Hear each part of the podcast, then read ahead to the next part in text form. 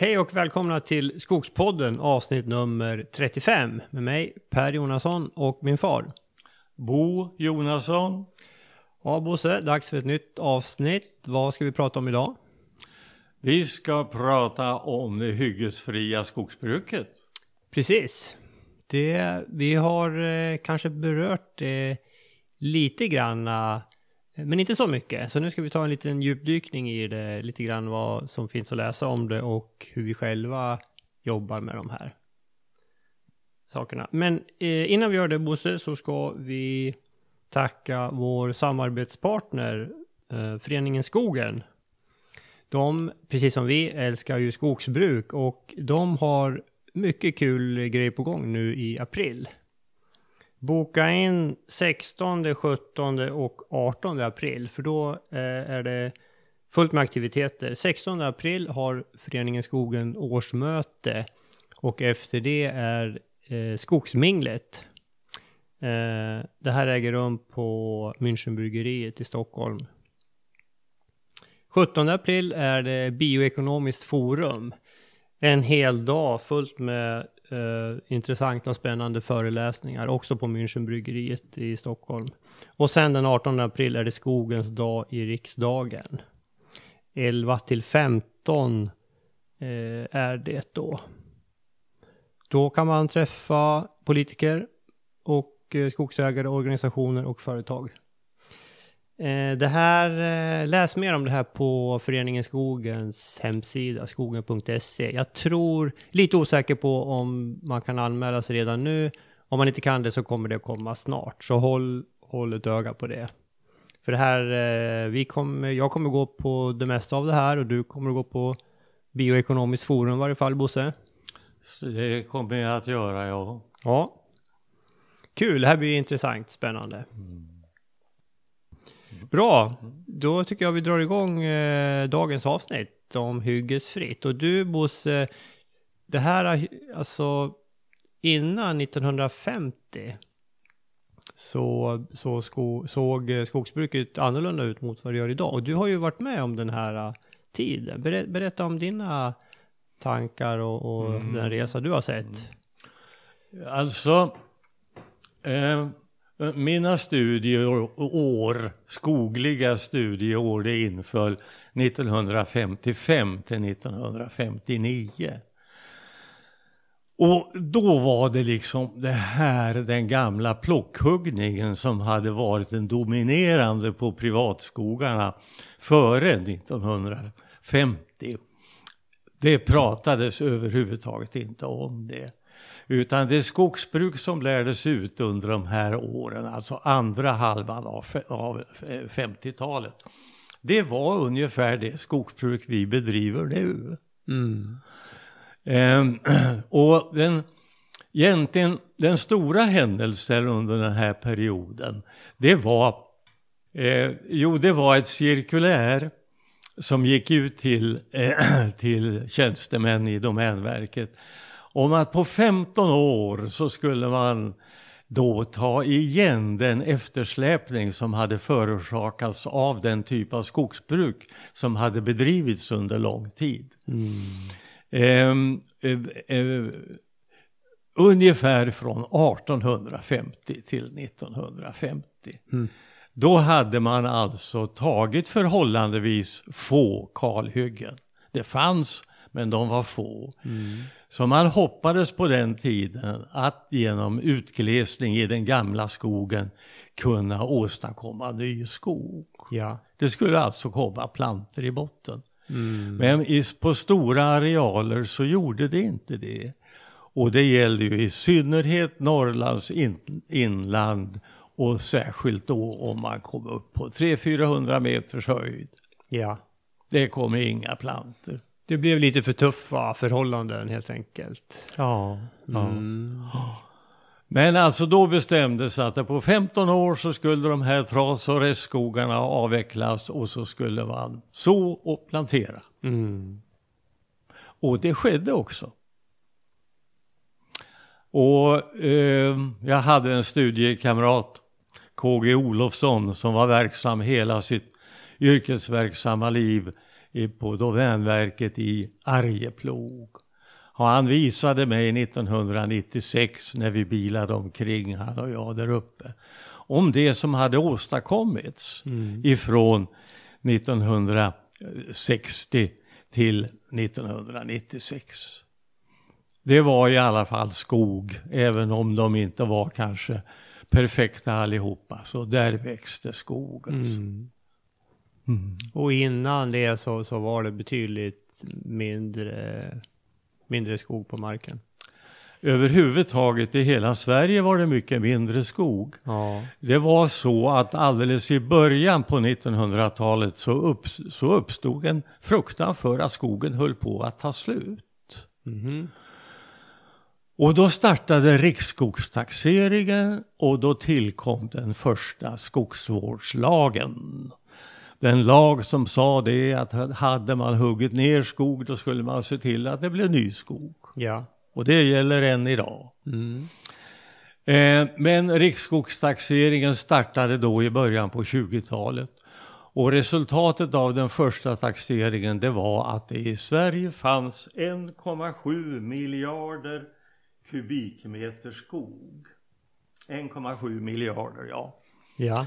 Alltså eh, eh, en förskräcklig massa skog, men Ja. en, inte tillräckligt. Nej. Och jämfört med dagens så är det dubbelt så mycket. Nu är det 3,4 Ja, ja. miljarder. Ja. Och det är på grund av det skogsbruk som inleddes då Ja. på 1950-talet. Du hade ju någon medelsiffra per hektar där. Ja, de här... Eh, på, på 1950-talet var det då i genomsnitt 40 till 80 M3SK per hektar. Och nu är det ju...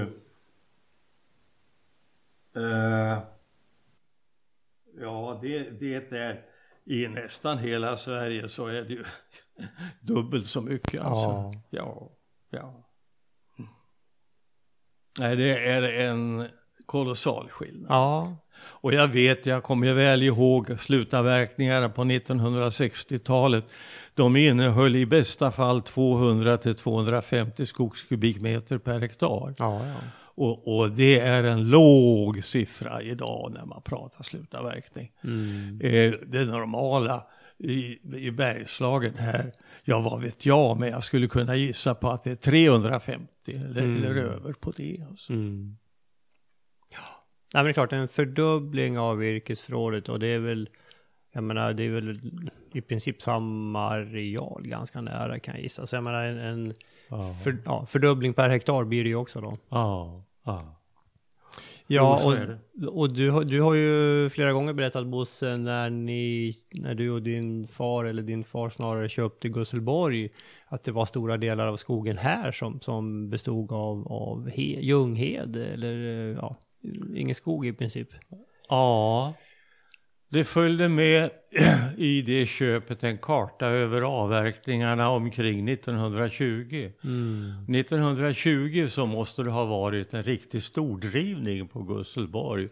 De centrala delarna av skogen höggs ner och eh, ingenting gjordes för att det skulle bli ny skog. Så 1958 så var det som en ljunghed centralt i skogen. Det var väldigt kraftig ljung. Det var lite svår att tränga sig, svår att gå i, svår att tränga sig Ja, fram ja, ja. Och eh, visst det fanns en småfläckar där gran och tall hade kunnat, kunnat växa. Men i stort sett så var det att bara hugga ner de rester som fanns och Mm. börja från början. Mm. Mm.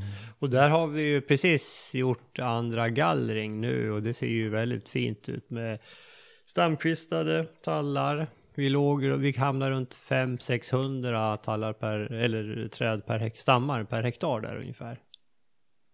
Ja, vi gjorde det ju faktiskt igår Ja. eftermiddag. Precis. Färskt i minnet. Ja, ja. Nej men eh, det är bra, det här är färdiggallrat. Det är nu det, den verkliga verkliga värdetillväxten kommer till stånd. Ja.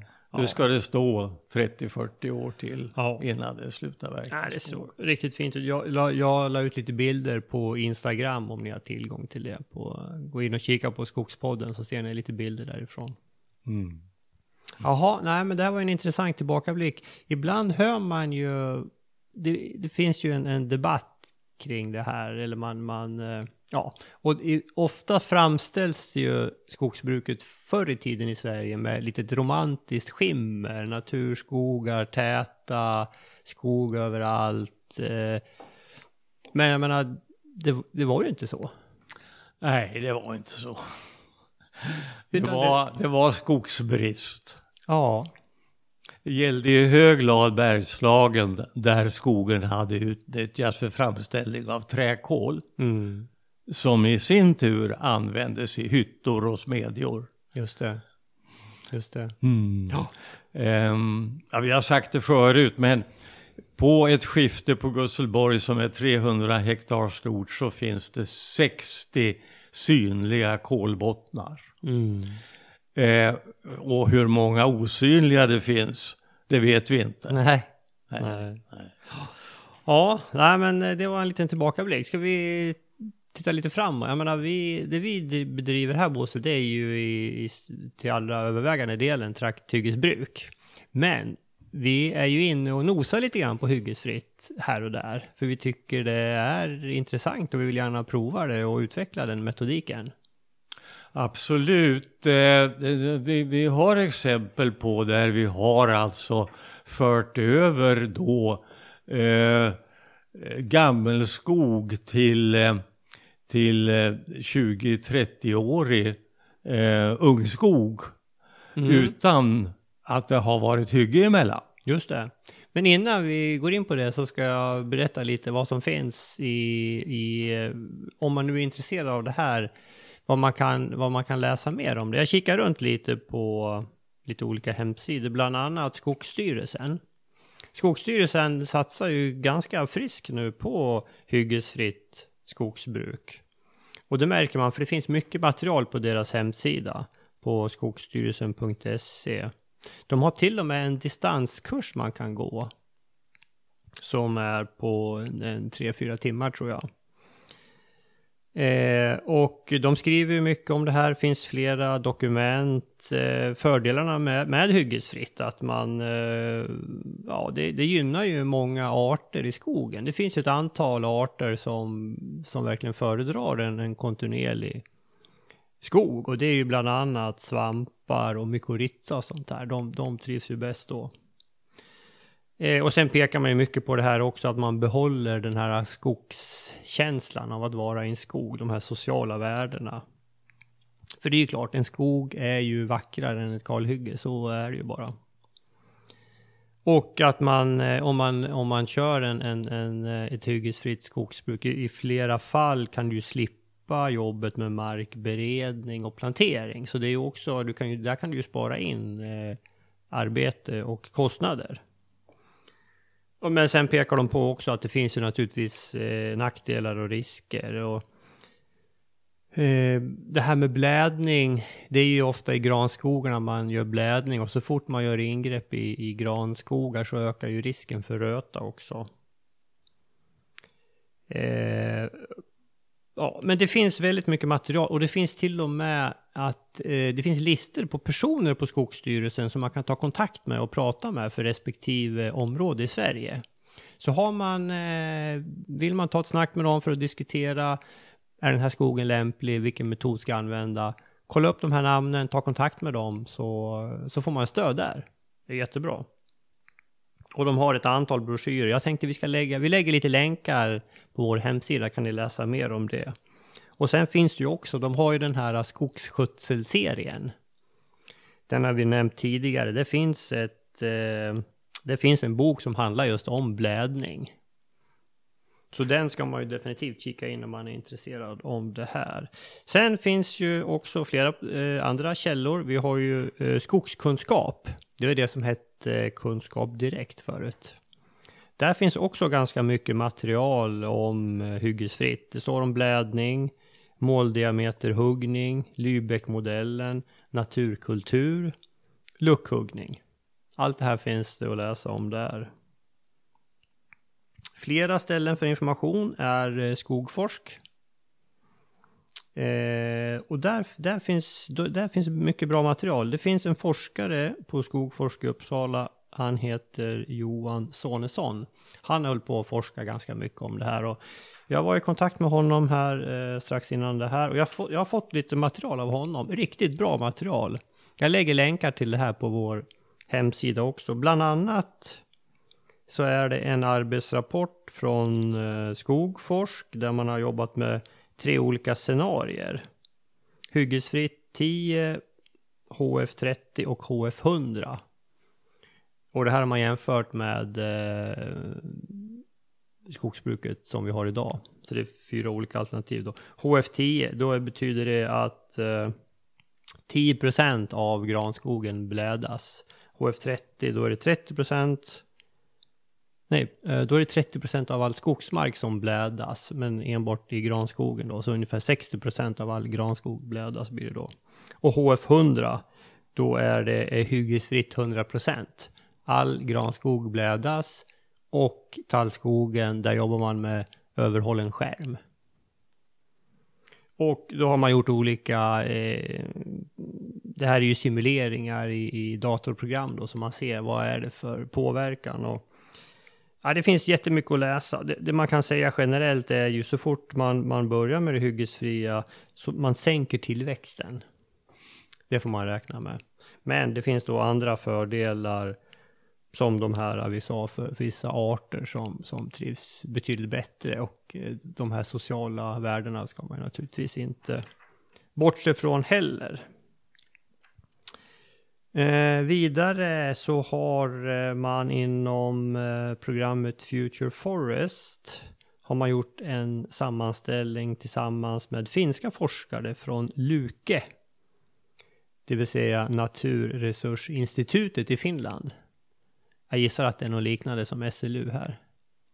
Mm. Känner du till eh, Luke? Ah, jag har inte hört den där förkortningen tidigare. Nej, nej. Nej, men det här var en, eh, det här var en, det här tyckte nog jag det var nästan den bästa rapporten. En gedigen rapport där svenska och finska forskare går igenom eh, ett antal eh, olika aspekter av hyggesfritt. Vilka metoder som används, när man ska använda vilken och mm. för och nackdelar. Mm. Och det här märks ju att finnarna är ju, de är ju duktiga på skog. De har hållit på med det här länge och ja, det var en del, eh, jag tyckte det var en del nyheter där som, som eh, kom från dem. Och även de, de mm. svenska forskarna är ju väldigt duktiga också naturligtvis. Jag tror det har bollats mycket fina kunskaper mellan Sverige och Finland i båda riktningarna under lång tid. Ja, du har varit där när du gick på Skogis? Ja, men tyvärr har jag varit lite för lite i Finland. Ja. Um, nej, men det, det, är ett, det är ett, i många avseenden ett, ett, ett fantastiskt och beundransvärt land. Ja, de har ju många fina skogsföretag också. Mm, ja. ja. Eh, men det här, eh, jag lägger länkar till det här på vår hemsida så får ni själva läsa om det här. Mm. Men, men eh, min eh, takeaway från allt det här det är ju att man ska, man, ska, man ska testa det här själv, alltså i sin egen skog. Om man har en, en yta så, så testar man det själv. Och det finns olika metoder mm. som, som ja, varför inte prova flera av dem eller hitta någon som man tror på och ta del av litteraturen och testa och jag menar det är ju lite grann som, som, som vi har gjort Bosse. Du har ju provat lite olika metoder. Eh, jag tycker att eh, ett råd man kan ge det är det att inför en slutavverkning ta er tid som ägare eller brukare att gå ut i det här och titta hur ser det ut. Behöver vi använda samma metod över hela arealen? Eller kan det finnas eh, kan det finnas produktionsfördelar med att försöka söka upp de fläckarna som avviker ifrån det stora hela och kanske använda en annan metod där. Och få lite erfarenhet på köpet. Mm. Och eh, glädjen att kunna följa det här, den utvecklingen som man tror att det ska bli, att, att kunna följa den och se att det blev som man förväntat. Mm. Um, en bra planering av alla hyggen, det är väl använd tid. Alltså. Ja, det är det. Mm. Och, och man ska ju komma ihåg också att det är ju, det är ju du som markägare som bestämmer hur du vill göra din föryngring. I, ibland i media har det framställts som att, att det är skogsbolagen, alltså köparna som, som köper din råvara, att de bestämmer. Men så är det ju inte. Om du vill göra hyggesfritt på en del av, av din avverkning, då är, då är det upp till dig att, att göra så. Då, då säger du det till, när du planerar det här, till de som köper det. Att ja, men här vill jag här vill jag ställa kvar en skärm med massa tallar för att få upp någonting under. Eller här vill jag lämna gran under växten som finns. Den ska vara orörd. Jag märker upp den. Ja, det har ju vi gjort. Ja, eh, det, det, har vi gjort och, och, och, delvis är ju det här små succéer. Ja, tycker jag. Ja, ja men de, de har ju klarat sig. Risken finns ju alltid att de Mm. Att, att de tar lite stryk vid avverkningen. Men, men mm. uh, vi var ju och tittade på det här senast igår och mm. det, det, ser ju väldigt bra ut. Ja, det ger förhoppningar. Vi hade ju nu på det vi har gjort 18 eh, grupper med granunderväxt. Mm. Och dessutom beväxningen omkring tre stycken källor. Ja. Eh, om det nu är källor, det är i alla fall blöta partier i sänkor. Ja. Och det här ger ganska mycket liv och dessutom ett långt drog. Ja, det var ju, ja, det var ju över 100 meter, 200 meter ja, kanske. Ja, över 200 var det, ja. Och bevuxet då med träd i olika åldrar. Ja, precis. Jag fick lite frågor om de här granunderväxterna, hur de ser ut, om vi har sparat. Och det, är ju, det varierar ju väldigt. Ifrån eh, en halv meter, meter höga till eh, några granar var ju fem, sex, sju meter höga som högst. Ja, det finns ju något ställe med ännu högre granar faktiskt. Men, men det varierar i hög grad alltså. Även storleken på de här områdena, de minsta, det var ju ett par meter i mm. diameter bara. Medan de största var ju 70-80 meter långt och 15 meter brett kanske. Vi ska säga det att det som höggs ner här, det var alltså välsluten, riktigt gammal granskog. Eller starkt grandominerad skog ska vi säga. Mm. Mm. Men i den så, så var det i alla fall små luckor och där hade det här kommit upp. Alltså. Ja. I det växer, det är ju inte bara gran, utan eh, om det är det minsta fuktigt så finns det också med björkar. Ja. ja. Mm. Nu läste jag här i, i, när jag läste på lite om hyggesfritt att är det gran som har stått i skugga och sen eh, får en ljus på sig plötsligt, det, det, det, kan ta ett antal år innan den får upp tillväxten på normal fart. Kan det göra.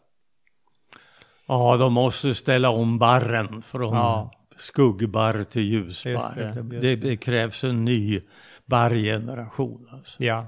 Ja, det stod eh, fem, sex år tror jag man ja. pratade om det. Men eh, ja, vi, vi kommer att följa det här. Vad... Eh, Bosse, andra metoder som, som du har gjort eh, tidigare? Jag ska gärna prata lite grann om, om de lyckade eh, eh, grejer som vi har gjort när det gäller det här att överföra gammelskog till ungskog mm, utan mm. mellanliggande hygge. Ja, Mm. Ja, men berätta om det. Mm, mm. Det ska jag visst göra. Eh, eh, vi börjar med Gusselborg där vi har några exempel och sen har vi också ett på Vassemåla vid Vimmerby. Eh, på, på Gusselborg så finns det ett område Eh, det var under något skede så var det här magra åkrar. Det är mycket grus i marken. Inte just några småpartiklar utan ganska grovt.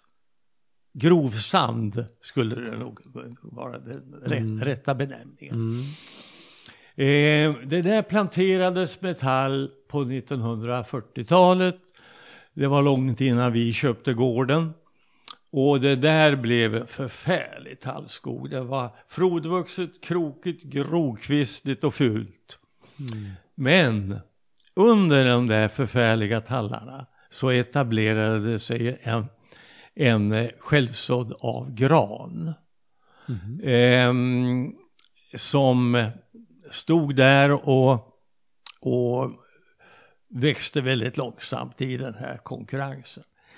Men vid ett tillfälle här eh, så, det var 20, så sent som 2008, så tog vi bort de sista tallarna. Och det skedde då med skördare. Jag själv åkte med i skördaren under hela den avverkningen och dirigerade honom hela tiden längs eh, vägar som jag hade rekognoserat tidigare. Mm. Och vi eh, fällde och upparbetade de här tallarna utan allvarliga skador på den här underväxande granen. Alltså 2008, tio år sedan. Ja. Och sen har de här granarna vuxit i höjden och bildar nu ett slutet bestånd. Vi röjde det så sent som under 2017 och eh, har faktiskt planterat av de här totalt 3,3 hektaren det gäller har vi planterat ett hektar för att där var det inte tillräckligt med underväxt. Mm. Men i alla fall, det här då som det, det självsådda som nu har vuxit i höjden, det är snart uppe i gallringsdimensioner. Och eh, det här är en, en väldigt lyckad övergång ifrån gammelskog till ungskog. Mm. Och eh, ekonomiskt är det, är det helt rätt alltså. Ja. Eh, sen eh, har vi pratat om den här avverkningen som vi nu har gjort i vinter där vi har lämnat de här grangrupperna. Ja. Eh, eh, det här kommer sedan att beskogas eh, huvudsakligen med tallsådd. På en del, på en bördigare del så kommer vi dessutom att plantera gran Mm. på det sätt som har blivit mer eller mindre standardmetod för oss. Att vi planterar gran, eh, det blir ungefär 1300 per hektar. Plus att vi sår metall emellan granplantorna. Ja. Ehm, och, men på den eh, största delen av den här arealen så ja, det är inte alldeles säkert att vi kommer att plantera gran överallt för att eh, det är faktiskt bättre för tall än, än för gran på, Mm. på större delen av arealen. Mm. Så kanske blir det ren tallsådd på en del. Men vi kommer ju göra en markberedning. Men markberedning förstås, Mm. helt klart. Alltså. Mm. Mm. Mm. Eh, sen eh, 2015 så köpte vi till en bit skog som låg i gräns med vårt tidigare innehav. Och det här var lite roligt därför att den skogen var annorlunda skött än eh, vår ursprungliga Mm. innehav. Och Eh, det här har vi nu i två omgångar så har vi avverkat med skördare ett överbestånd av hu huvudsak björk men med inslag av asp, eh, ett antal tallar ehm, ja, och någon förväxande gran också kanske det var.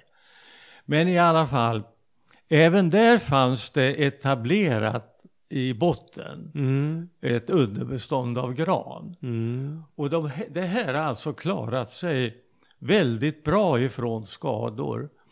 Det här har nu eh, skördats och körts ut och jag tror att det är väldigt lite skador egentligen på Mm. den här granskogen. Så att här har det alltså blivit då en i genomsnitt, vad ska vi tro? Ska vi tro att det är 5-6 meter hög Ja, granskog? ja. Det var ju, det var ju så skogskänslan hade kommit tillbaka. ja. ja. Det var rejält Det här är alltså. ganska bördig mark. Mm. Det är nog, eh, jag skulle kunna tänka mig att det är en G26, G28 kanske till och med. Ja. Och nej, det här har en, en ljus framtid och här kommer vi inte ha några problem med det här ljus och skuggbarr utan de barren som granarna har, de duger bra. De var ju så pass ljusexponerade redan. Mm. Nej, det här, det här är väldigt intressant kan jag tala om.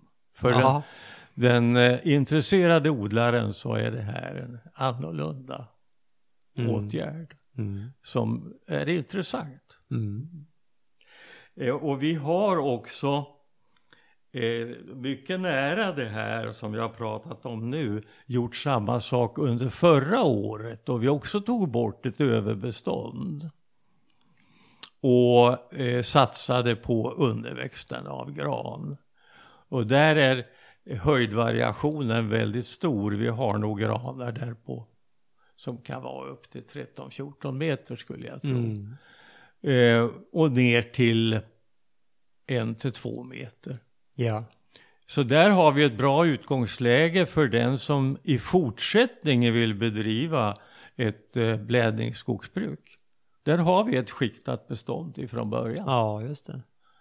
Om vi sen kommer att göra det eller inte, det får vi väl se. Ja. Eh, eh, det, det finns också eh, direkt angränsande till de här två bestånden så finns det ett bestånd som gleshöggs av den förra ägaren för ganska länge sedan. Mm. Och när det blir vår, snön, snön är borta och helst innan blåbären får sina, får sina blad så ska vi gå där och titta vad finns det i botten här. Mm. Det borde finnas små granplantor. Mm. Då ska vi bygga på dem och successivt glesa ut det här överbeståndet. Eventuellt kompletterade med tall i form av sådd eller plantering. Mm. Eh, och skapa ett nytt bestånd av det här som i huvudsak finns i botten. Mm. Vad skulle, man, vad skulle man ta bort först då i första omgång? För det där är ju en blandning av björk och gran och tall. Jag tror nog att det är granarna man tar bort för att få in ljus till Ja. marken. Tallarna, de kan stå kvar, de kan stå kvar som evighetsträd. De kan stå kvar. Ja, absolut. Kanske tar bort lite björk också. Tror för jag de nog, eh, ja. skuggar ju också Mm. ganska Mm. ordentligt. Mm. Mm. Eh, eh, I det här är alltså tre bestånd eh, som gränsar emot varandra och bildar en enhet. Där finns dessbättre väldigt mycket rönn. Och rönnen är som alltid ett heligt träd på Gusselborg. Ja. Ja. De tar vi aldrig bort. Nej. Nej. Nej, det är lite, här är lite spännande trakter också. Där ligger ju Pepparns koja ligger ju i närheten där också. Ja, lite kulturminne. Ja, absolut. Ja. Eh, en, en, en sån här grej till hinner vi prata om. Ja, Och det gäller Vassemåla. ja jag tänkte vi vill höra lite tall nu också. Det har bara varit gran hittills. Det har varit mycket gran. Men nu blir det tall. Ja. Eh, eh, vi gjorde ett tillköp 1999 på Vassemåla. Och där fanns det ett bestånd, det är 4,5 hektar. Och eh, ståndortsindex är, varierar inom det här området eh, från T20 till T26. Mm. Det är en bergsplatå och sen är det sluttningar åt norr och åt söder ifrån den här platån. Och eh, det är det som ger den här ganska stora spännvidden när det gäller ståndortsindex. Mm. Där stod 1999 ett överbestånd av tall. Och sen hade det etablerats i luckor så hade det etablerats eh, tallungskog. Men du, Bosse, de som stod där, kommer du ihåg ungefär hur många tall per hektar det stod? Ja, eh, det bör jag ha ganska bra Jag bara funderar på, men, hur- men jag skulle tänka mig att det var kanske ett par hundra tallar. Det stod i grupper. 200? Ja. Ja. Eh, Faktum är att allra högsta punkten, där ställde vi kvar tallarna, så det står de fortfarande. Ja. Och kommer att göra förstås. De får stå kvar, Mm. evighetsträd. Jag bara tänkte hur pass glest man måste ha det för att det ska komma upp. Ja. Ja, Men det blir- alltså men det var väldigt ojämnt fördelat. Det fanns ju som, som brunnar i det här där det inte stod någonting. Nej.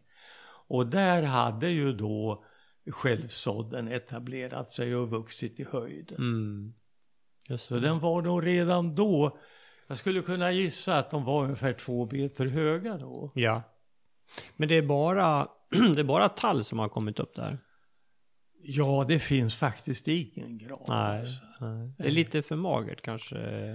Det är, just det är en riktigt eh, typisk småländsk tallmark. Mm. alltså. Vimmerbytallen. ja, mycket ljung, Ja. knappast nå blåbär här alltså. Nej.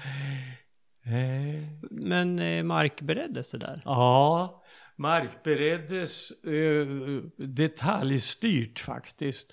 Det fanns ju där det, där det växte plantor, det fick jag ju absolut inte köra. Nej. Utan det blev ett, ett väldigt krångligt mönster för den här stackaren som körde maskinen. Men han, han överlevde. Eh, och, och gjorde ett väldigt bra jobb faktiskt. Mm. Och sen såddes det här i de här markbered, markberedda fårorna. Mm. 2004, 2005 och 2006. Och eh, det här har sen klarat älgbetningen på ett ganska bra sätt. Visst betas det, men här blir skog alltså. Mm. Nämnde du när du tog ner skärmen? eh, Ja. Eh, slutavverkning med fröträd 2003. Mm. Och sen tog vi, sen tog vi faktiskt. Ja, jag blir lite osäker på mina anteckningar här. I, I vilket fall, alltihopa det skedde mellan 1999 och 2006. Mm. Så det är ju en, en, eh, en hyggesfri metod, i, i, alltså att man har en, en som en fröträdställning, men du låter fröträden stå kvar så pass länge så att det hinner bli en, en skogskänsla underifrån. Mm. Alltså trädhöjden nu den är i alla fall någonstans mellan 4 och 7 meter. Starkt varierande. Och, och åldern det är 10 till 30 år alltså. Ja, Ja. Och det här är en del av ett större ungskogsområde som totalt är på 16 hektar. ja. Kanske är det det som har gjort att det här har förskonats ganska väl ifrån, ifrån älgbetningen. Ja. Vi vet att andra delar av det här är ju, där, är- där är det det här ganska vanliga situationen att 70 procent av tallarna är betade. Mm. Nej, det är ju inte bra. Nej. Mm. Ja men det, det är de exempel som, som vi har. Ja. Och det är ju, det är några stycken och vi har, vi har som sagt, vi har några på gång också. Ja, vi kommer ju att fortsätta att arbeta på det här viset. Ja. Vilka fördelar ser du då Bosse med hyggesfritt eh, skogsbruk? Ja, i, i den här formen så, så det här, den här lilla grejen, det senaste jag pratade om här på, på Vassemåla.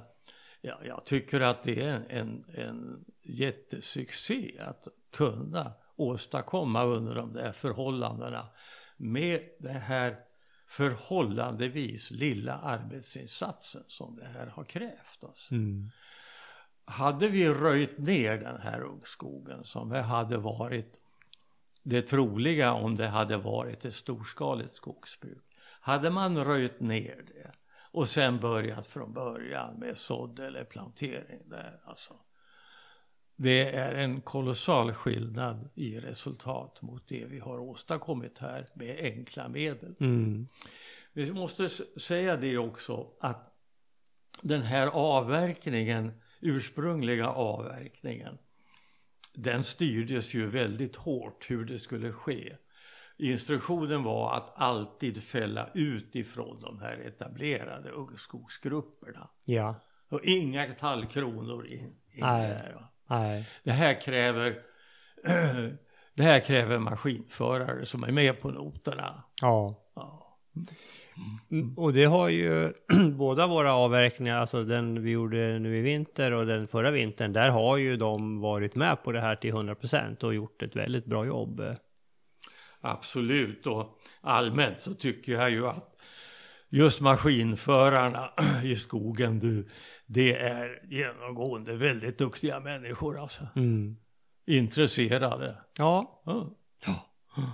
Och det här både du och jag har ju den här vintern åkt med i skördare.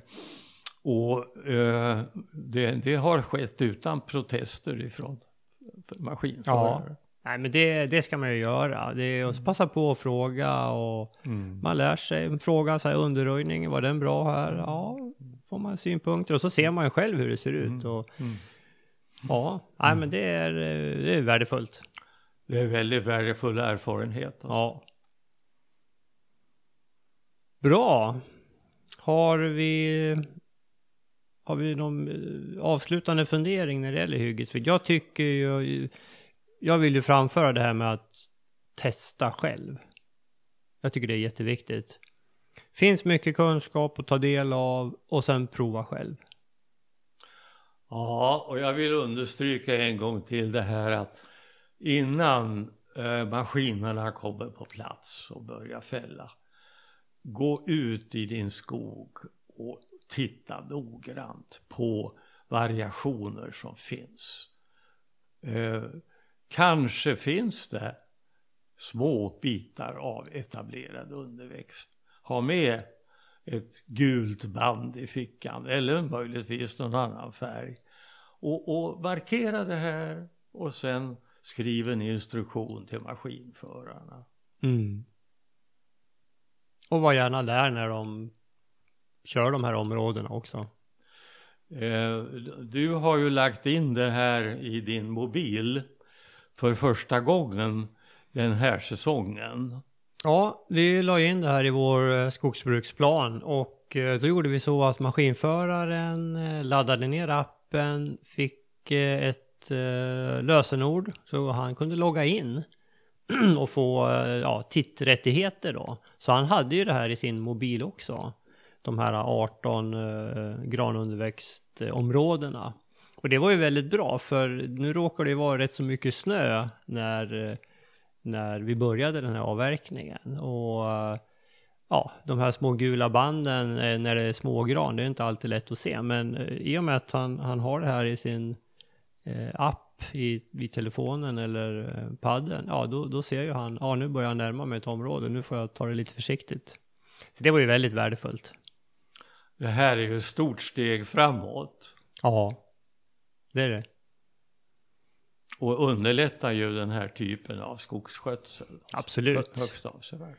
Alltså man kan ju liksom göra detaljer, alltså vi pratar ju, ja det är ju meter, eh, meterprecisionen då som, som vi ändå pratar om. Och det är ju, ja, det är, det är ju väldigt bra. Nu har vi ju också, igår tog vi massa provytor efter vår gallring och då la vi in dem i skogsbruksplanen direkt, provytorna. Så det är ju, ja, det är spännande utveckling den här digitaliseringen som, eh, som, eh, som händer nu. Så att eh, slutresultatet av eh, jobbet igår det var ju eh, på din eh, mobiltelefonskärm en karta över beståndet vi hade gått igenom med eh, eh, träslag på de här provytorna och antal träd. Mm. Så att det här kan bli till stor nytta när det gäller att eh, avgöra i framtiden om det ska gallras en gång till eller inte. Mm. Ja visst. Då tar man upp sin plan och tittar och ser man kartan och så de här punkterna och så ser vi ja på den här provytan hade vi tio tallar eller granar. Mm. Mm. Ett stort steg framåt. Ja. Spännande. Mm. Nej men vi, vi vill ju hålla oss, eh, vi vill ju vara med på den här resan helt klart. Mm. Tycker jag ni också ska vara. Jag tror att Skogsstyrelsen har faktiskt informationsträffar där de går igenom de här funktionerna. Många funktioner finns ju på mina sidor. Eh, om man loggar in på Skogsstyrelsen. Och sen finns ju, ja, vi har ju pratat tidigare, vi använder ju e-skog, eh, den digitala skogsbruksplanen och det finns ju flera leverantörer och även många eh, av de större skogsbolagen eh, har ju för, för sina leverantörer som man kan få ta del av. Ja, det är bara att kolla runt. Mm. Bra Bosse, ska vi eh, sätta punkt där? Ja, det gör vi. Det gör vi. Då eh, glöm inte att gå in på skogen.se och kolla in eh, de spännande aktiviteterna som kommer här under våren. Och är ni inte medlemmar i föreningen, se till att bli det. Så kan ni vara med på årsmötet också 16 april. Och fortfarande gäller ju att du kan teckna en tidningsprenumeration på tidningen Skogen. Tre nummer för 99 kronor om du är läsare av eh, eller lyssnare av Skogspodden. Gå in på skogen.se skogspodden så kan du teckna ett abonnemang där. Bra, då säger vi så och eh, vi hörs igen om eh, tre veckor. Tack för oss. Tack för idag. Nu ska vi åka till skogen. Yes.